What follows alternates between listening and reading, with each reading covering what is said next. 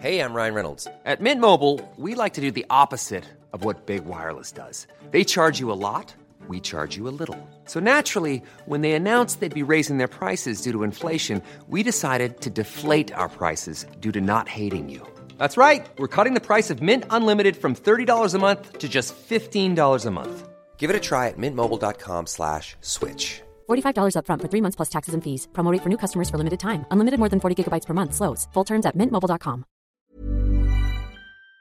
I am in hell. Thanks, All I of hate it. That's So- just flaying, Tully.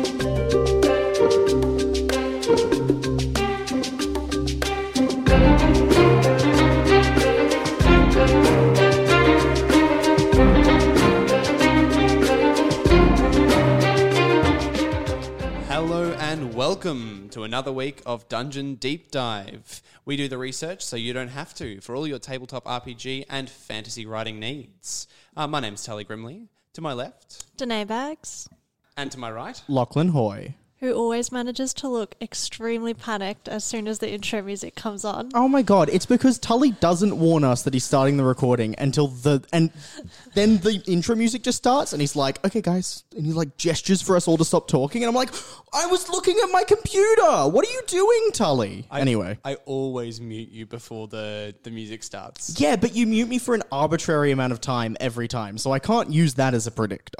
Can you mute him just for the whole episode? Just for the whole episode. It'd be an interesting third segment, but we could try. I mean, I do have assignments to write, so I wouldn't mind too much. Okay. Well, I'll think about it. I'll think about it. okay. Um, so, in case it wasn't clear at the beginning, we're going to deep dive into specific aspects of fantasy worlds so that you, you have an idea of what to research when you're writing them in to your own worlds. Today, we're going to be looking at tattoos. So, as a bit of a getting to know you question, we've all, all got tattoos. Do you want to tell us a bit about them? for sure. Yeah, why not? All right. Well, I only really recently got my first tattoo, which is on the back of my neck, quite small. Uh, it's stag antlers, and I've wanted to be tattooed for about five or six years, but the fam fam is very against it, so it took a while to uh, push past that. But now I have about eight designs that I'm I'm raring to go for. You're sort of Nice. just eyeing them off now. I'm really sorry, Mum, if you're listening to this. What about you, Tel? What do you got? Um, so, I have one of the most uh, white girl tattoos that of the three of us. I wasn't going to say. You are that. the most white girl of the three of us. I am. I absolutely am. That's Um, probably true. Yeah, no, it's it's definitely true. I'm the least butch of the three of us. I'll take that.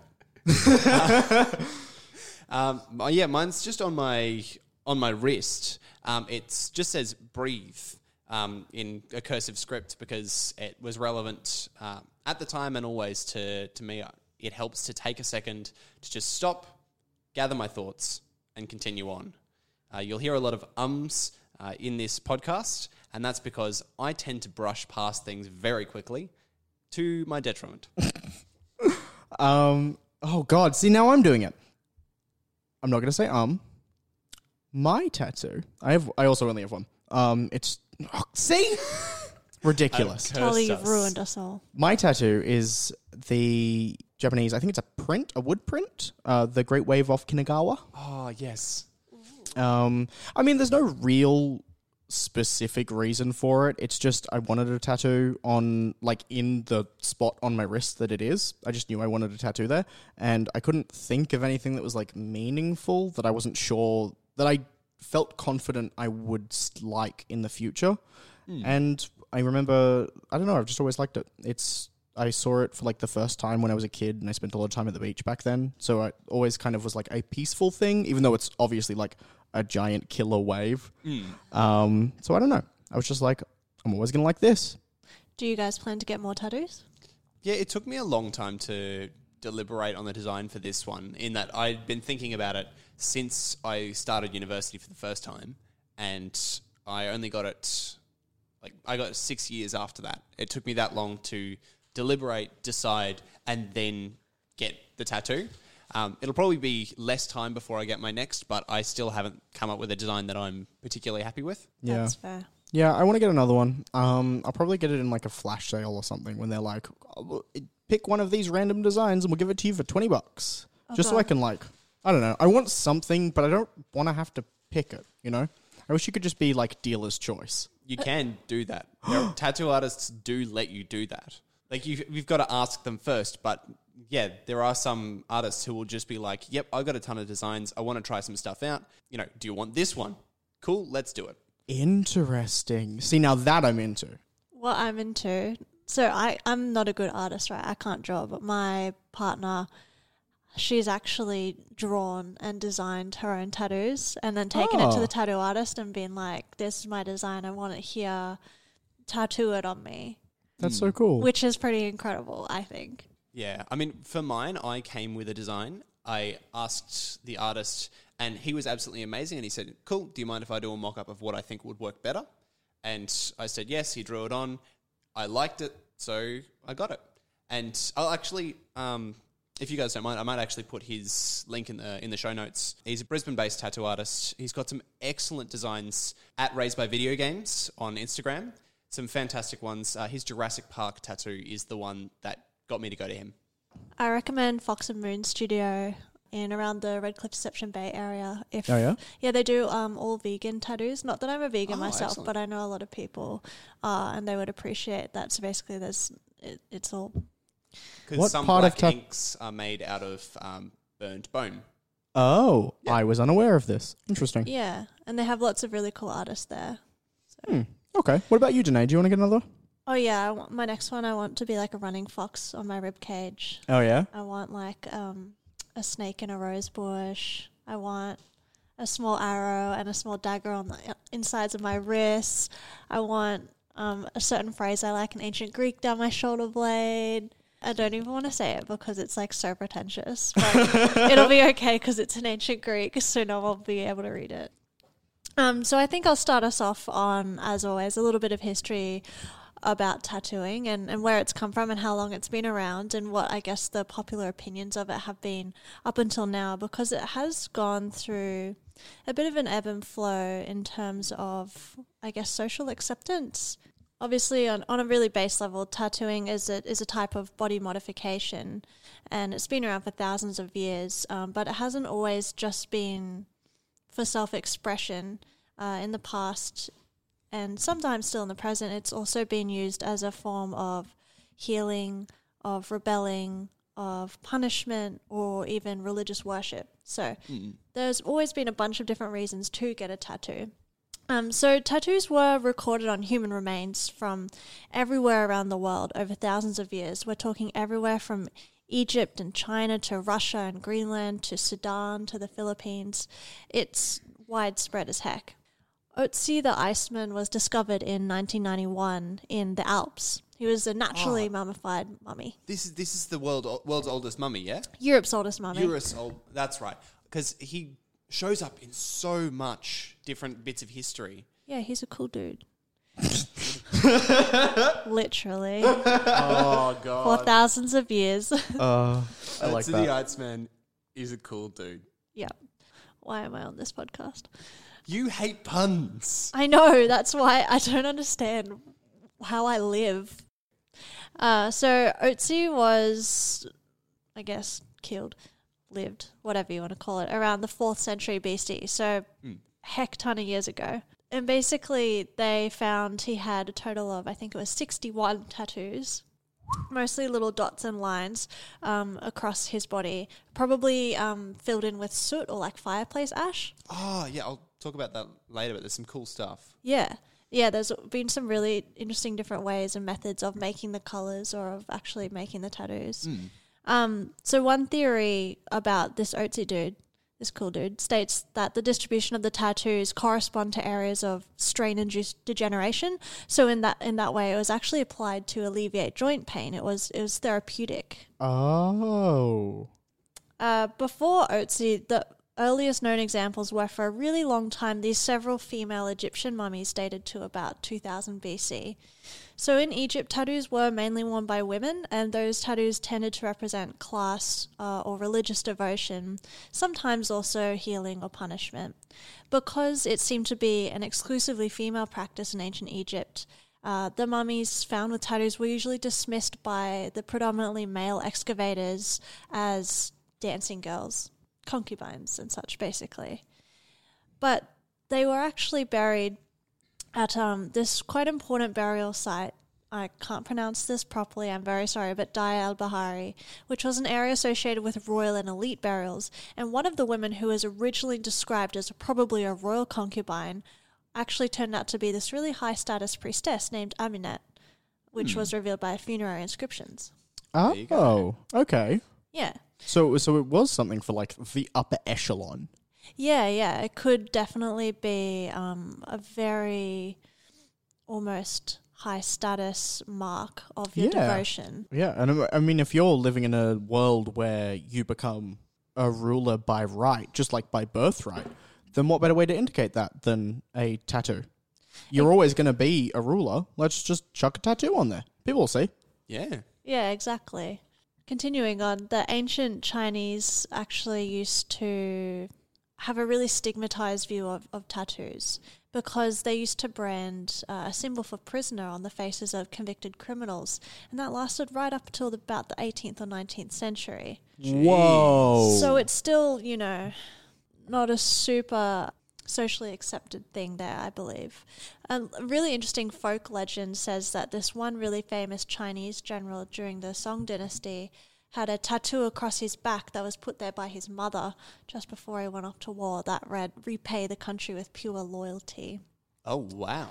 Yeah. So uh, in Chinese law and folklore, it basically was like the people who had tattoos were either folk heroes or criminals. One of the two. And I guess the line would blur a lot of the time. so. Um, and then Marco Polo found tattooing alive and well in northern India, Mongolia, uh, and, and India still today has that tradition of, of temporary tattoos with henna that you can Oh, get at a lot of markets nowadays. It's really popular amongst white girls like Tully.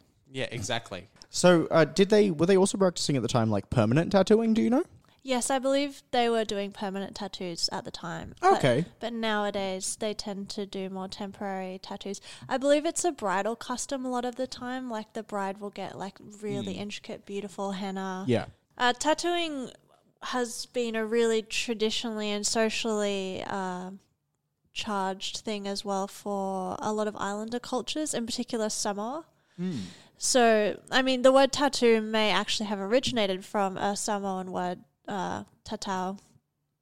Uh, They have about a 2,000 year old tradition of giving and receiving tattoos by hand, usually using tools like turtle shell and boar's teeth.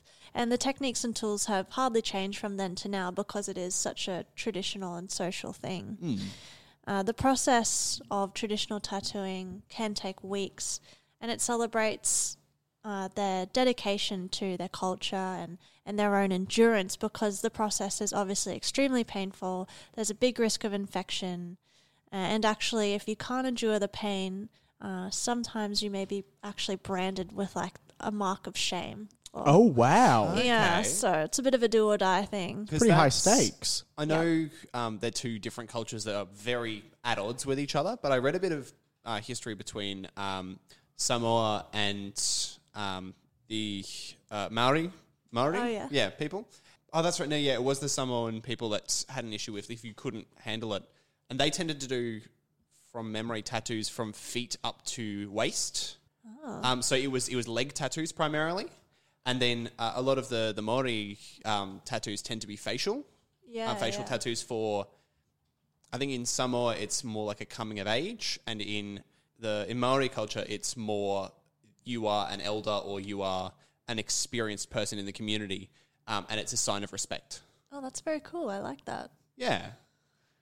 Uh, so after the Samoans, continuing on, the even the Greeks and Romans used to tattoo like their slaves, their criminals, their pals.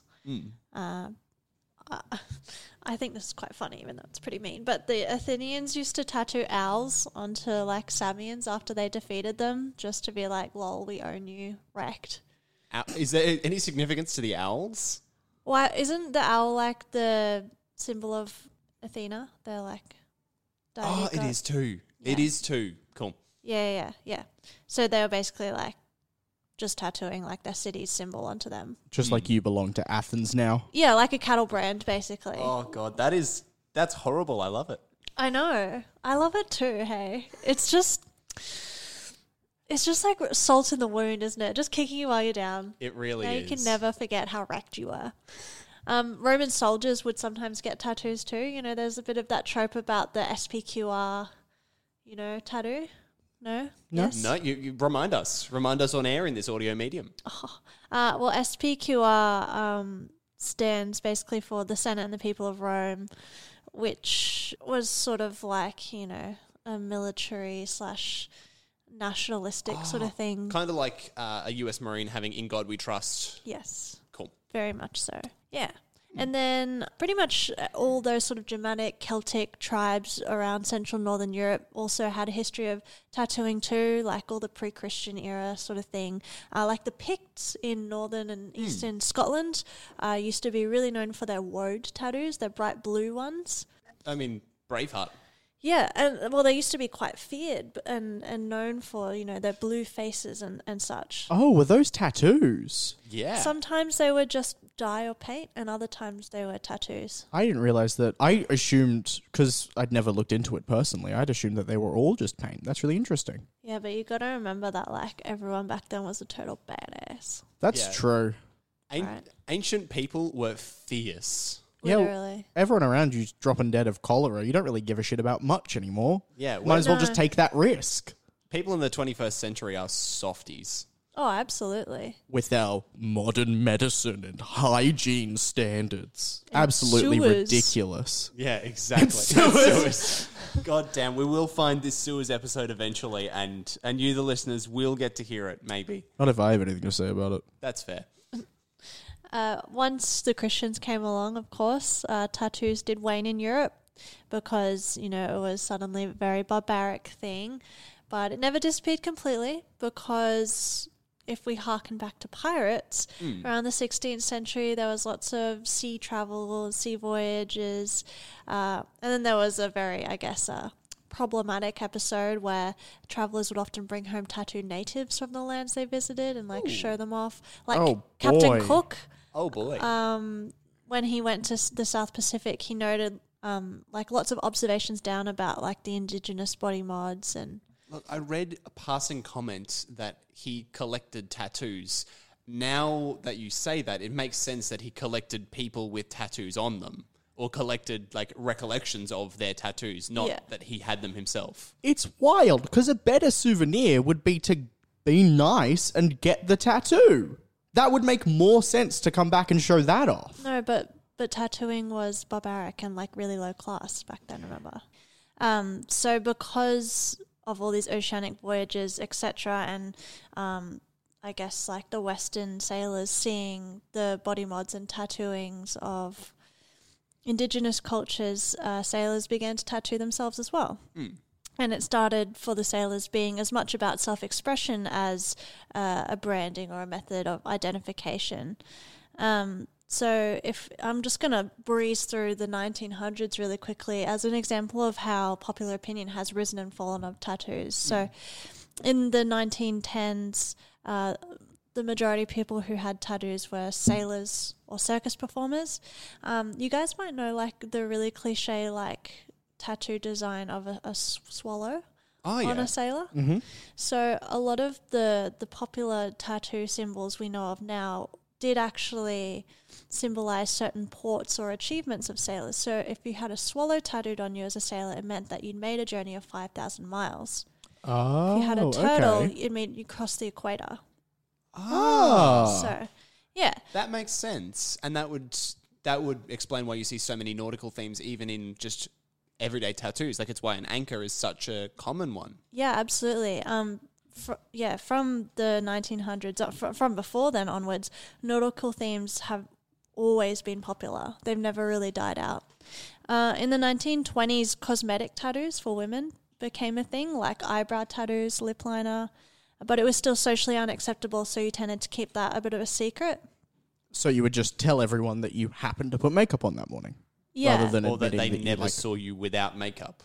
what I think is really funny is is the next decade because in the 1930s, social security numbers appeared in America, and everyone got told you have to memorize your social security number. Did people get them No. tattooed on themselves? so people just started like tattooing their Oh social my security number on themselves. that is the least. sec- That is like a recipe for kidnap and fraud. Imagine being able to look at someone, just like look at someone for a moment and steal their identity.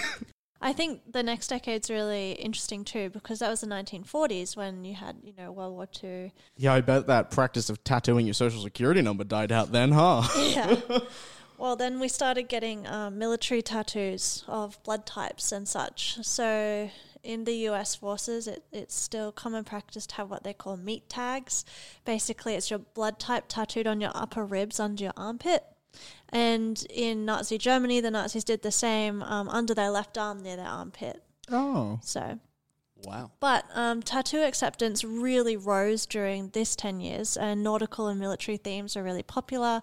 Uh, and basically, this style called the Sailor Jerry style was created by Norman Keith Collins. This is like that classic bold motifs with like lots of bright colors that, that you still see today. It's like a real style still. Classic American nautical tattoos. Yeah. Exactly. Yeah. 1950s uh, tattoos now became a reflection of like masculinity. So all your like bad boys, your criminals and stuff would get your tattoos, but your pin-up women would get your tattoos too. So it was a very like sex and rock and roll sort of thing to get. And speaking of sex and rock and roll, in the 1960s, tattoo parlors got blamed a lot for the rise in hepatitis. So a lot of them shut down or were forced to close because of the insinuations. And we don't know if that's true or not. But celebrities and musicians uh, started doing tattoos a lot, and and so it was still seen as like a really cool, edgy thing. Uh, 1970s, suddenly tattoos were mainstream and popular, probably because celebrities had been getting them. And this 10 years, we had lots of peace symbols, obviously, Yeah. but um, young people started getting sleeves, started getting bodysuits, and making really detailed and intricate designs.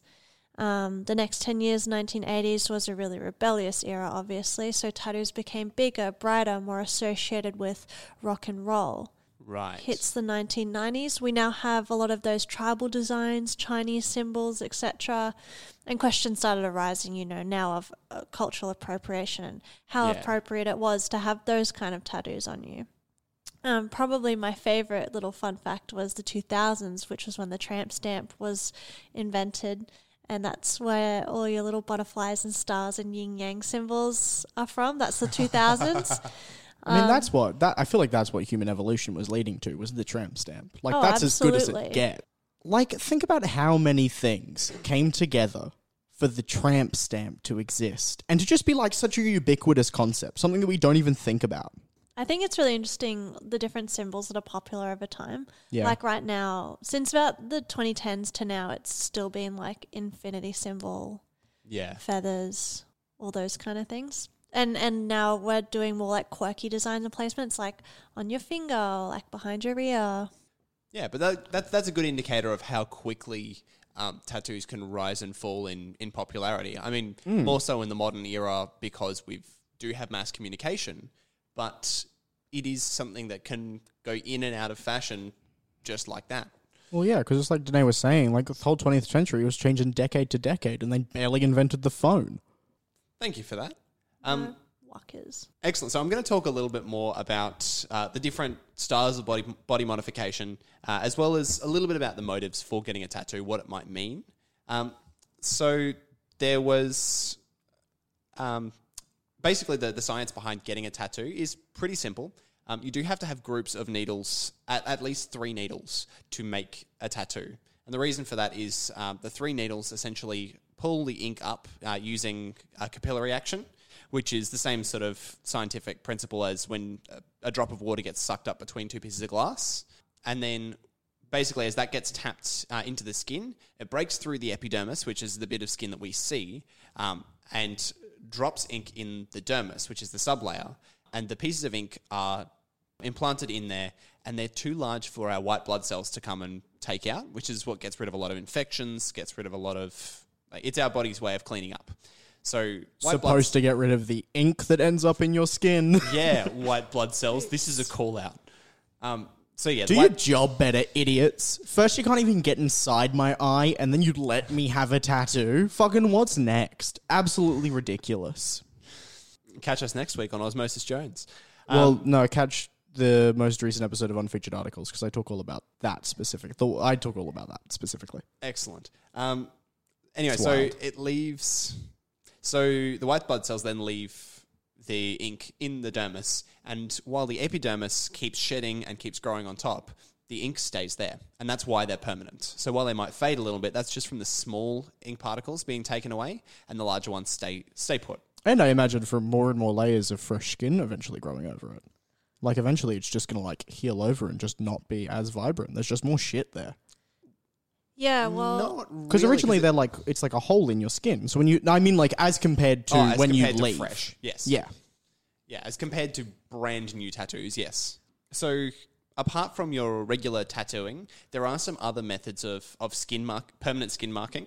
Um, so one of the other most common ones is uh, scarification, which is otherwise termed as branding, although that does have some very specific methods. Um, so there's a couple of different ways of using um, branding for scarification. The first is strike branding, and that is just a heated piece of metal um, or a heated mold, a stamp that is used, very similar to cattle branding. When it's used for artistic purposes, sometimes they'll use a straight piece of metal and apply it at different angles to kind of draw, essentially, with the burns. Um, Jesus. Like, there's a lot of kinds of pain I feel like I could handle. I cannot handle burns. That's the worst feeling. yeah. Well, well, um, more recently, there's uh, laser branding, which doesn't use lasers at all. Uh, it's actually using electricity. So it's Oh, God. yeah, it's electric scarring, so it's a lot great. finer. It allows for a lot more fine detail in scarification, and it is possible in your fantasy worlds, um, even without electricity being widespread, because you do have magic. They can do things like this. oh, that's true, yeah. Similarly, something that is recent but could be put into your fantasy worlds is cold branding. So this is in particular for your um, races that have a lot of hair. So if you're looking at your your Hashtag tabaxi. Yep, like your tabaxi. If you're looking at doing something um, with a for like a gnoll, if you're looking at anything with a lot of hair on it, um, this is perfect because what it does, it actually turns the hair that grows out of it white. Oh. Fuck yeah. Yeah. That's fucking cool. That's removes all the fucking pigment. sick.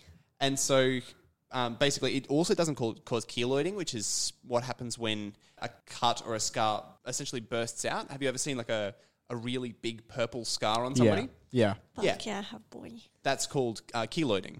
So it's a real issue with scarification, specifically with um, strike branding. Yeah, I can imagine. And Jesus. so cold branding actually completely prevents this. so how does that work?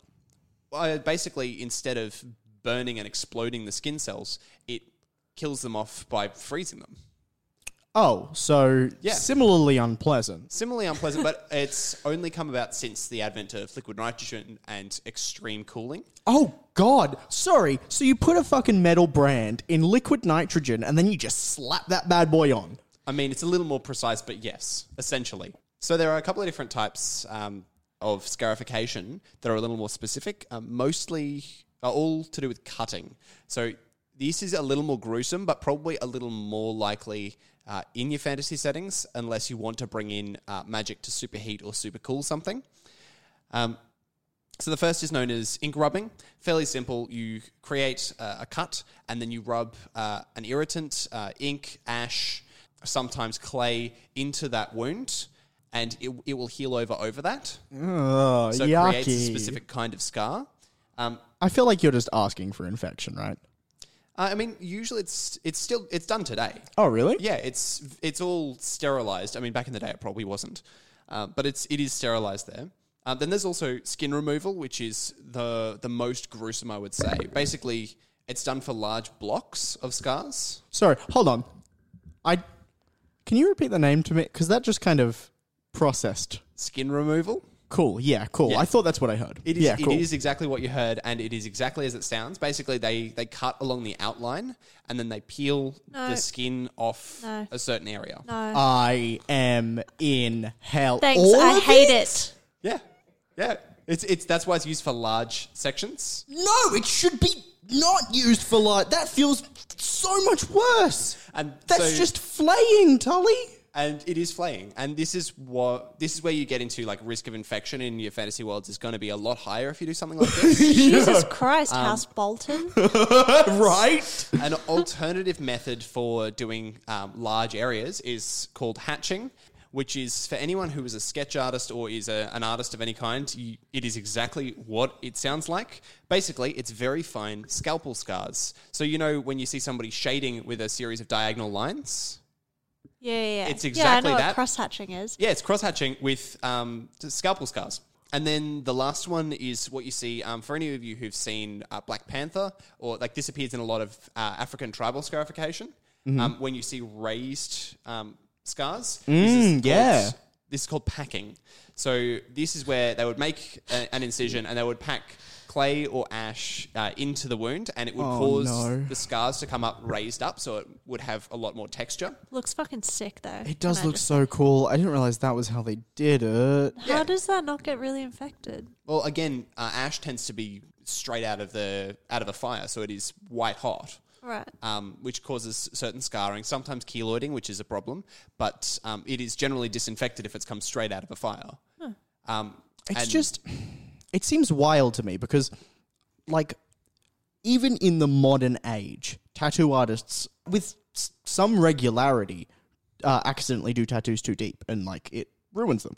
Um, and the th- and it's just so wild to me that like that's still a concern, but they were able to work out how much skin to to cut open to put something in without it getting below the like bottom layer of the skin. It's just mean- like it's wild. for for this method for packing, that's a little bit less important because basically they can go below the dermis. In fact, for packing, I believe they do. Oh, really? Um, because it, it, you don't need to see the ink from underneath. That's, That's the true. It with just has to look like a scar. Yeah, That's fair. The ink has to sit in the dermis, but if you're putting implants in there, whether it be ash or clay, or um, in modern days, um, like silicon subdermal implants Mm. um, or transdermal, which means some of it's below the, the dermis and some of it sticks out up above the skin. Like, uh, have you ever seen a snake bite tattoo? Hell yeah, I have. Yeah, so it's where you just see the outside of the piercing, but that doesn't like it's obviously not gone straight through their chest or their arm or something like that. That's because it is kind of like a figure eight clip. Part of it's No, beneath the dermis okay. and part of it's above. Okay. No, I need you to know. My silence was not because I do not know what a dermal tattoo is. My silence was expressly because I know exactly what dermals are, and I'm just really grappling with that. they like, do you know how they put that stuff in? They like peel the skin back and then they put What? the like, like, because you know how like in a normal piercing it's got like the back that goes through. Yeah. Rather than going through, it goes like flat under the skin. Yeah. So they like peel it ah, back. Ah. They It's- put they slot it in there and then they cover it back over. And it's like No. a figure eight, so the skin grows through the mm. piercing. And It- that's that's why they get super infected all the time because it's because it's like so much is under the skin. yeah. So and the the eight is basically to keep it there because if it wasn't like a figure eight, if there wasn't a loop, then you could just slide it out. And again, I do need to clarify. I do I mean no disrespect to anyone. If you can pull this off and you can do it safely and like you can handle this experience, then like that's such a feat that I could never even comprehend. But like dermal shit just fucks me up, man. Yeah. Um, yeah, so I'll just briefly list off a couple of different types of body modification. A lot of these, um, I would recommend looking up the history of them because they are tied to specific cultures and specific values that I just don't have time to get into on this episode because I've still got a little bit to go. But obviously, piercings, um, subdermal implants, which we just talked about, was, which is basically kind of like uh, if you've ever seen the Lizard Man, it's where you put little um, molds, little silicon shapes underneath the dermis, and it shapes the skin. Um, then there's ear shaping, which is basically exactly as it sounds. It's what's said on the tin. Tooth sharpening and tooth blackening, which have uh, come from distinct cultures but are sometimes practiced together. Then, as body modification goes, there's actually also one called pearling, which is otherwise known as genital beading. Gonna say that sounds dirty and basically the idea was it was ball bearings. Nowadays, it's mostly more inert things, um, usually silicon.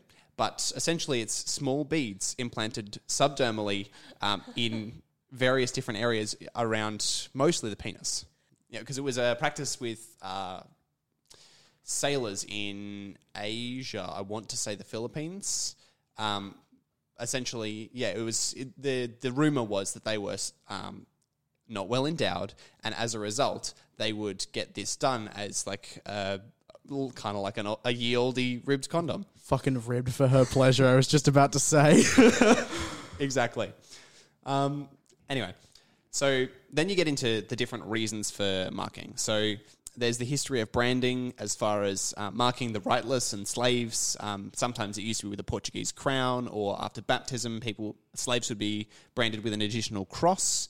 In ancient Rome, uh, FGC um, was branded on slaves. In France, it was TF or GAL, which was like forced labor or um, put on the, the, the galleys miners and gladiators were ID'd for branded for identification. Um, a lot of these brands are very simple. It's just like a sing- single letter, so it would have been strike branding.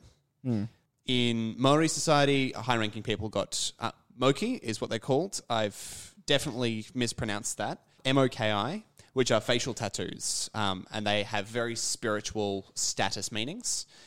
There's been a sort of revival of those recently for aesthetics, and they do have a different name. They're called um, kirituhi. And Uh, that's again, specifically the modern version. that is specifically done for aesthetics and not for status. So it Oh, uses a similar okay. style, but it is not done the same way or for the same effect. Yeah. And it's it's specifically the way to respectfully get it done that is not um, saying, "Hey, I'm a high-ranking member of this society." Yeah, it's it's the difference between like cultural appreciation and cultural appropriation. Exactly. And there's a there's a very fine line to walk. I It's would- like come check out the visitor center, don't just like knock our shit down. yeah. And then in Japan, it's worth looking into the history of Japanese tattoos um, as far as the status of it, because there's a lot of debate over the significance of tattoos. Some believed it was um, the low. Some historians believe it was the lower class that got them as sort of a an expression of um, of self. Some people belo- believed it was uh, wealthy merchants who weren't who were legally not allowed to flaunt their wealth. So underneath their plain clothes, they would have beautiful tattoos, beautiful ornate tattoos.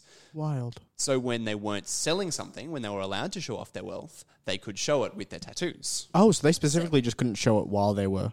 I believe so, yeah. Oh. Uh, and then some thought it was um, firefighters who wore them for spiritual protection, um, which in a magic setting is very, very valid. And then, sort of, the rumors from China, um, from Chinese slaves, started getting over to Japan, and that's when they started getting associated with criminals. The Yakuza started taking them up, tattoos for uh, various reasons. And then, once the stigma became really mainstream and nobody could trust somebody who had tattoos, the Yakuza suddenly stopped getting tattoos. Love that. Do you know in in Japan now, if you try and go to like an onsen, like those Hmm. bathhouses, if you have a tattoo, you can't go. Yeah. you Oh, s- really? You some are getting more lenient with the onset of a lot of Western tourists, where you have to cover them. Some will just not let you in. Wow. Yeah. But yeah, essentially, what this boils down to is there are kind of two questions that I think you should be asking, um, which is firstly, what is the the style of the tattoo and therefore the style of the marking and therefore the method that they would use, um, and then what's the significance of it? Is it for aesthetics? Is it for protection? Is it for uh, status marking? And if you think about those things and go back into the history and figure that out, it's generally going to make things more informed and more vibrant in your worlds. I will just put in a little disclaimer here.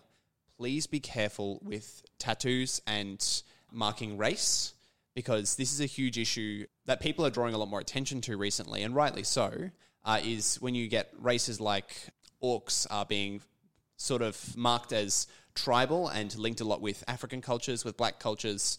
Um, Yeah. If you give a lot of uh, those those sort of imagery to your races that are uh, written like that, who are written with uh, a lower in, a lowered intelligence score, or are written with things like that. So Goliaths are the same. They're based a lot of, I believe, of Maori people, Yeah. which is why they have facial tattoos.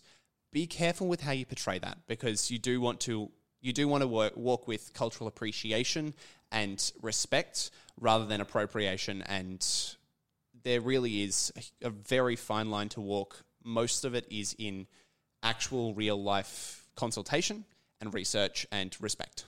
Yeah, and I mean, obviously, not every DM is going to have the opportunity to like sit down with a bunch of like cultural leaders and like discuss things. But like at the very least, I reckon if you're going to include like cultural tattoos, um, you should at the very least work out like how the tattoos, how the like cultural tattoos that exist in the world now kind of originated and how those styles originated.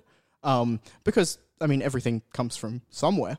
Um, so if you can work that out and then like work out how different cultures kind of came up with styles and then try to come up with something rather than just taking something that you think would be appropriate because when it comes to things like this things that are really inherently tied to culture then a lot of the your like gut reactions are going to be built on a lot of like innate like kind of ingrained prejudices that you just that you may not have like question. and that, maybe it isn't but that but it's enough of a risk that i think it's worth thinking about and try to come up with something that rather than just like taking something from the world and applying it to a fantasy race try and come up with something that you think would be culturally significant to that fantasy race Exactly. It's a good way to make it more about the fantasy world Yeah. than about your real world, I guess, knowledge and aesthetic experiences. Yeah, and it's going to make it more interesting for you and your players as well. If it's not, if it doesn't just feel like the real world. I mean, if you really want to get into like having all the different, um, like human cultural tattoos, then nothing's stopping you from including humans in your campaign that have that. I mean, if you really want to lean into it, then just have it be like an alt history set on Earth thing, and then you can completely justify including all of these concepts whilst still not being like, oh well, the big strong dumb race is the one that's like The one that's got tribal tattoos yeah and wears exactly furs. exactly. Yeah.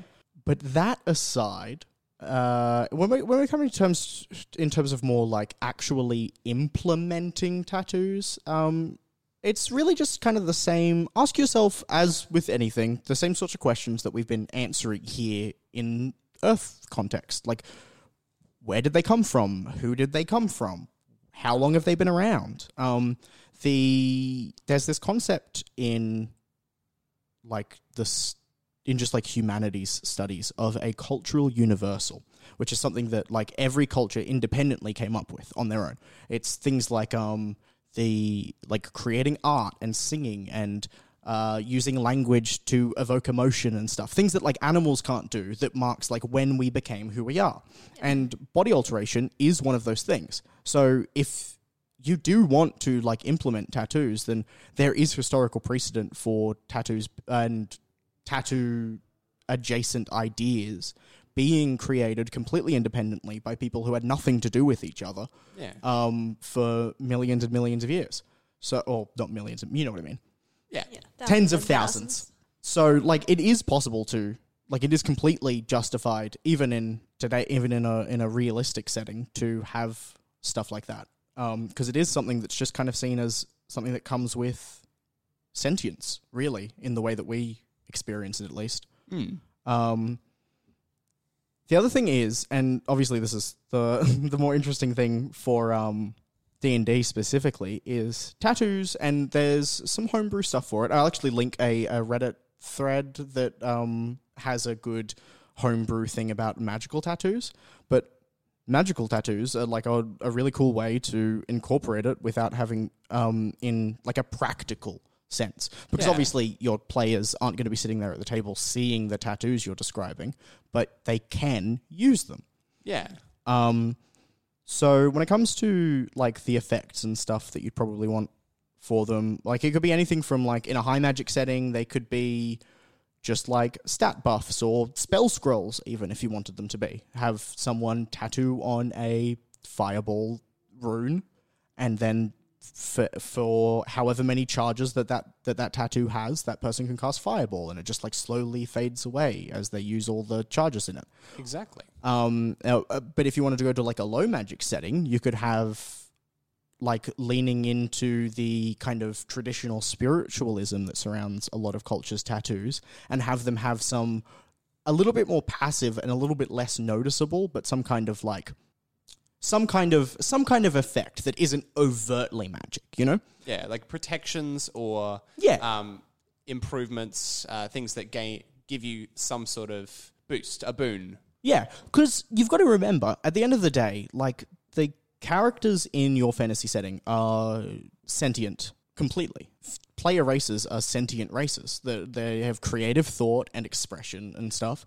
And like, you don't have to have everything necessarily tied into magic, even tied into like divine magic or anything, because there's I mean, in sure in D and D, there's a lot of evidence that stuff is that stuff people believe in is real, but people have believed everything for forever, and people still believed that these tattoos did something. So it's like it, you can very easily just have it be like protection from the gods, which gives you like a plus one to AC or something. Um, if you wanted to make it not so truly magical. Um, in terms of like the stuff that like the actual getting a tattoo, I think um, is probably going to be, I would imagine a quest. Just because, especially if they're magical tattoos, I feel like it, you kind of have to work for something like that. Yeah, there's got to be either some sort of quest or some some heavy cost to it. Yeah, exactly. So it's like you could have, say, like a tattoo gun or whatever your world's equivalent of a tattoo gun is, just be like a tool set that your characters get profi- can choose to have proficiency in at the beginning, or you can have it be like a legitimate like full quest where they have to like apprentice and learn tattoos and like try to doing tattoos on others and themselves and have to like do it for long enough and do it successfully enough to be qualified to use This is something that I forgot to mention earlier on, but um, I mentioned that to get the ink into your skin, you need groups of at least three needles.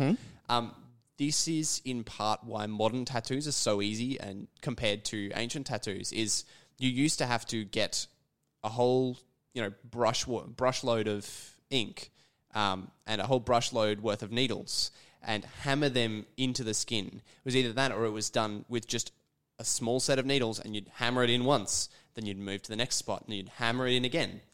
Modern days, we have, you know, God, that would take so long. yeah, we have motors that'll create like an oscillation that means you can just move it along the line and it will do hundreds of needle pricks in seconds. yeah And thank God for that. it's a much better system um I mean, if you look up um, the Samoan tattoos, um, imagine doing that all by hand. There's a reason that it is known to be painful. Yeah. Yeah, no, absolutely. It, another thing to remember, and I don't think I've ever really talked about this on this show before, but like as a DM, if you just want to give your characters something, you just can. So like if you if you decide, man, tattoos sound cool, but I don't know if I want to write a quest about them like apprenticing and my characters are already level 6, so they can't do character creation, just give them tattoo stuff. Like no one's stopping you. If you think it's cool, then just do it. Exactly. I mean, it can be uh, as small or as chaotic as you, your players want it to be. Yeah. The other thing is, if you're going to have tattoos that have like different effects, then those tattoos should realistically be made with like different kinds of magical inks, which is another like way that you can incorporate kind of like a questing element into this. Because like maybe you want to just give your characters a tattoo gun, and maybe it is just straight up a tattoo gun because magic exists and that's fun. Um, but maybe your characters really want to get like a bunch of spells tattooed on them and they want to get like buffs tattooed on them and they want to do all sorts of stuff. So if you want to kind of find that middle ground, then you could just have it so any tattoo that has a practical effect requires a very specific set of ingredients to make. And then you kind of get like the best of both worlds in like character expression, but without like characters being overpowered. Exactly. I mean, if you hark back to our um, alchemy and potions episode, I think it was just the last episode that we released. Yeah. it, that talks about the same thing. It's that you, if you want to limit it, make it hard to get. Yeah. You can have the skills be easy to acquire and the things you need to use them really difficult. And then your characters, your players feel inter- they feel more interesting, like their characters feel more interesting to them. They feel more empowered as a player. They get to like express themselves through tattoo art, but you're not giving them like a wish tattoo on their foot, you know? Because that would be stupid. Oh, I'm just imagining giving a character a recharging wish tattoo. Oh my god, I love that. Oh, I hate that. No, I take it back. Actually, every DM that's listening should give all of their characters one wish tattoo. That's just a wish spell scroll to cast at will. It just it it recharges every month. Once a month, I make a wish. Uh, uh, the other thing is, and this would probably be more my recommendation if you wanted to have uh, like different races having different kinds of tattoos, is that not everyone has skin. So it's like maybe you want to just have humans have all of the tattoos that humans came up with because humans did come up with them. We clearly can. Um, and then have like a dragonborn would probably have to have a different kind of tattoo. And like we were talking about earlier with like the cold tattoos for fur would make sense for like a tabaxi or something. And Exactly. then um And then I don't even look- know what you do with birds. How would you even tattoo a bird? I mean- Work it out though. That'd be fun. I was I was thinking with tieflings is an interesting one where you get infernal resistance. Hmm. Um, if you get in, infernal resistance and they can't be properly burned, um, you could essentially do molten metal like tattoos. You Oh, could do yeah. things like scarification, but where with like a fine gold leaf, so you could actually have foil tattoos. Hell, I mean, if you get it hot enough, then it could conceivably just like affix itself to the skin, Yeah.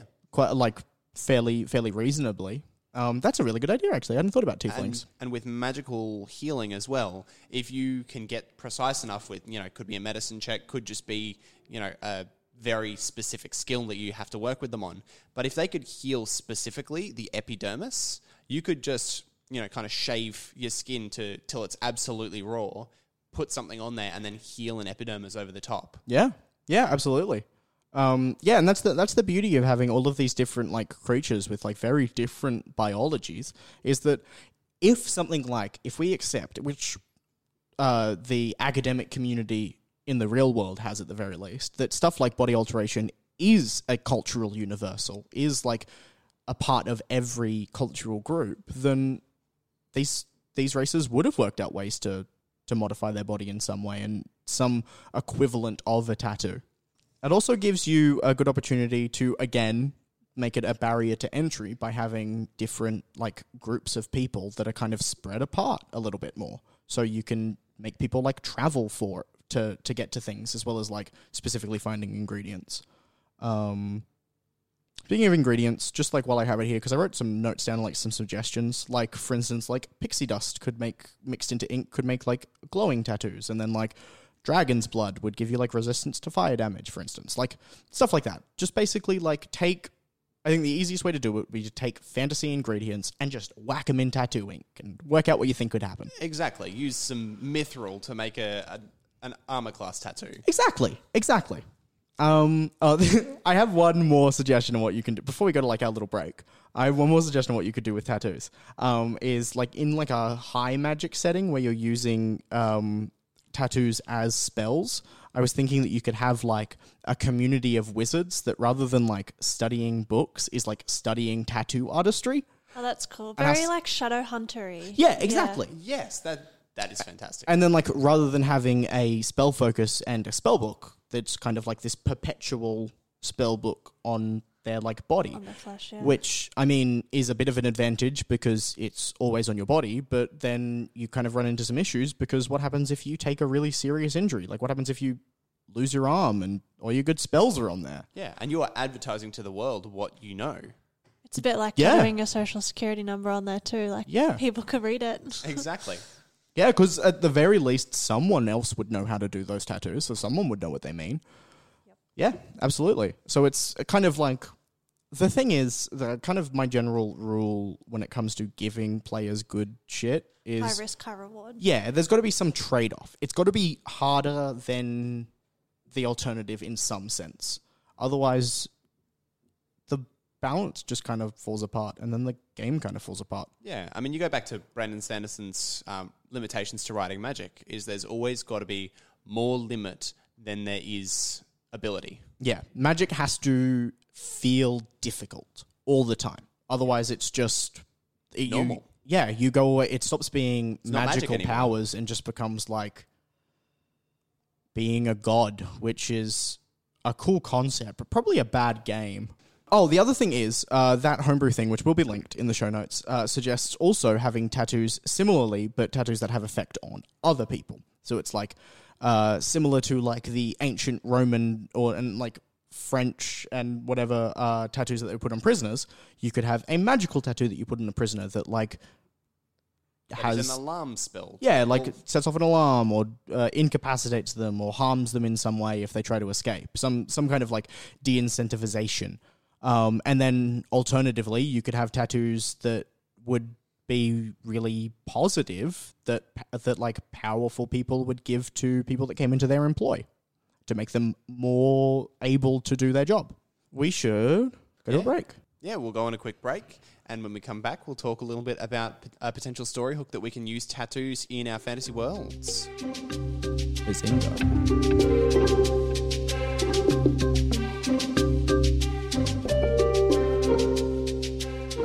And welcome back, everybody. Uh, so we took a little bit of time to discuss, and we have come back with an idea for like a quest plot hook thing. Exactly. Huzzah! So we're going to pick up with the idea that we talked about a little bit earlier about um, wizards tattooing their own their spell books essentially onto their skin as the study, rather than being of books, being that you will write everything out on your skin uh, in order to use those tattoos for magic. We were specifically imagining just a small group of wizards, but I mean, if you want to lean into that, it's it's a cool aesthetic. I mean, I would definitely consider just replacing wizards with that. Exactly. It's it's a cool thing, even if it's a small sect. It could be a small sector. It could be every wizard. Um, Hell, I mean, it could it could spread to other magic users, even like sorcerers born with tattoos, warlocks that get tattoos when they make their pact. Yeah, exactly. It's it's a very cool way to um, add some aesthetic to something that is otherwise kind of kept in the player's notes. Yeah, but yeah. So uh, we have this like group of like tattoo, more tattoo based wizards, kind of artists more than scholars, uh, but very, very very intellectual bunch. And uh, one day they approach the party because the effects of their tattoos have been different Altered. Lately. Yeah, something's something's changed, and no one can quite point to the reason why. And then, as the party looks more and more into it, they discover that um, someone defected from this group and with bad blood and turned to uh, replacing themselves with tattoos. It's sort of a like essentially becoming uh, having so many magical tattoos over their body at a certain point that their skin becomes more magic than skin and slowly like leaks into them and eats away at them until finally they become a magical lich. Yeah, Ooh. it's a it's an interesting idea to use um, the tattoos as sort of a, a container for the magic, similar to what you would usually use a phylactery for. Yeah. Yeah, exactly. And then it would that then I think creates like it creates a really interesting aesthetic and it creates a more more of a specific justification for the effect that lichdom has on the body beyond just it's necromancy, so I guess you've got bones showing.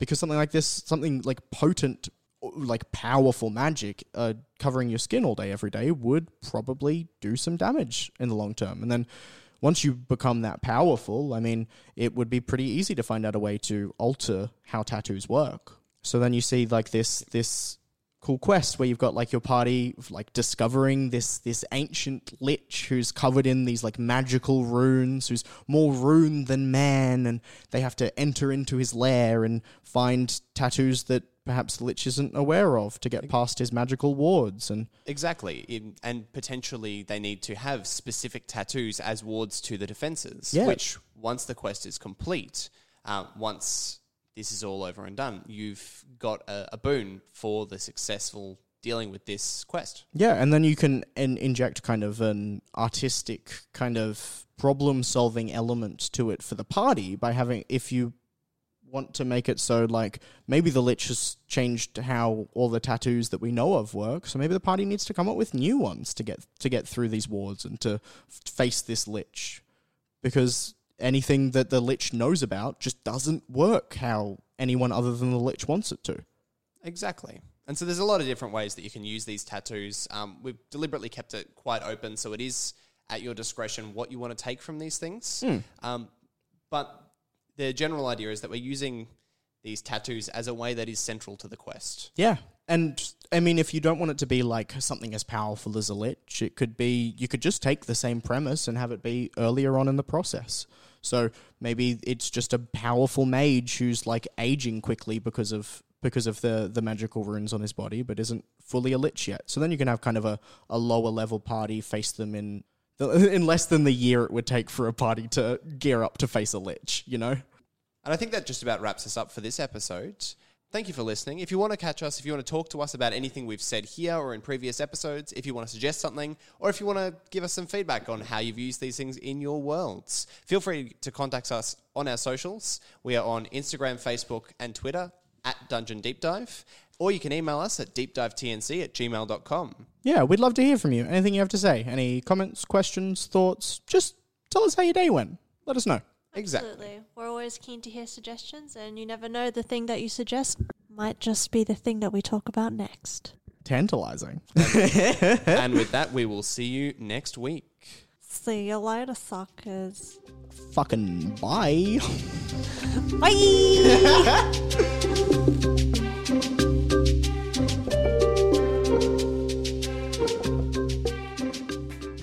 The TV shows we watch say a lot about ourselves. Like how political dramas allow Kurt to escape from real world politics. And how Jane's obsessed with identity themes in teen drama. It can be tricky to work out why we love the things that we love, and that's why we started the podcast Made You Look.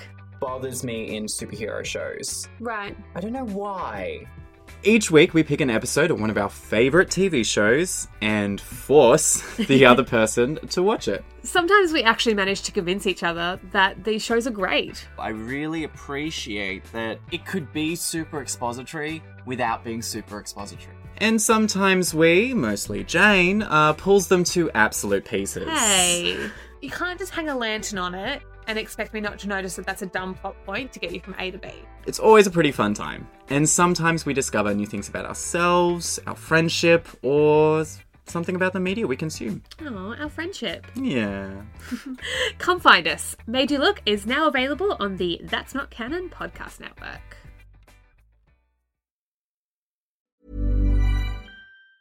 Ever catch yourself eating the same flavorless dinner three days in a row? Dreaming of something better? Well, HelloFresh is your guilt free dream come true, baby. It's me, Keke Palmer. Let's wake up those taste buds with hot, juicy pecan crusted chicken or garlic butter shrimp scampi. Mm. Hello Fresh. Stop dreaming of all the delicious possibilities and dig in at HelloFresh.com. Let's get this dinner party started.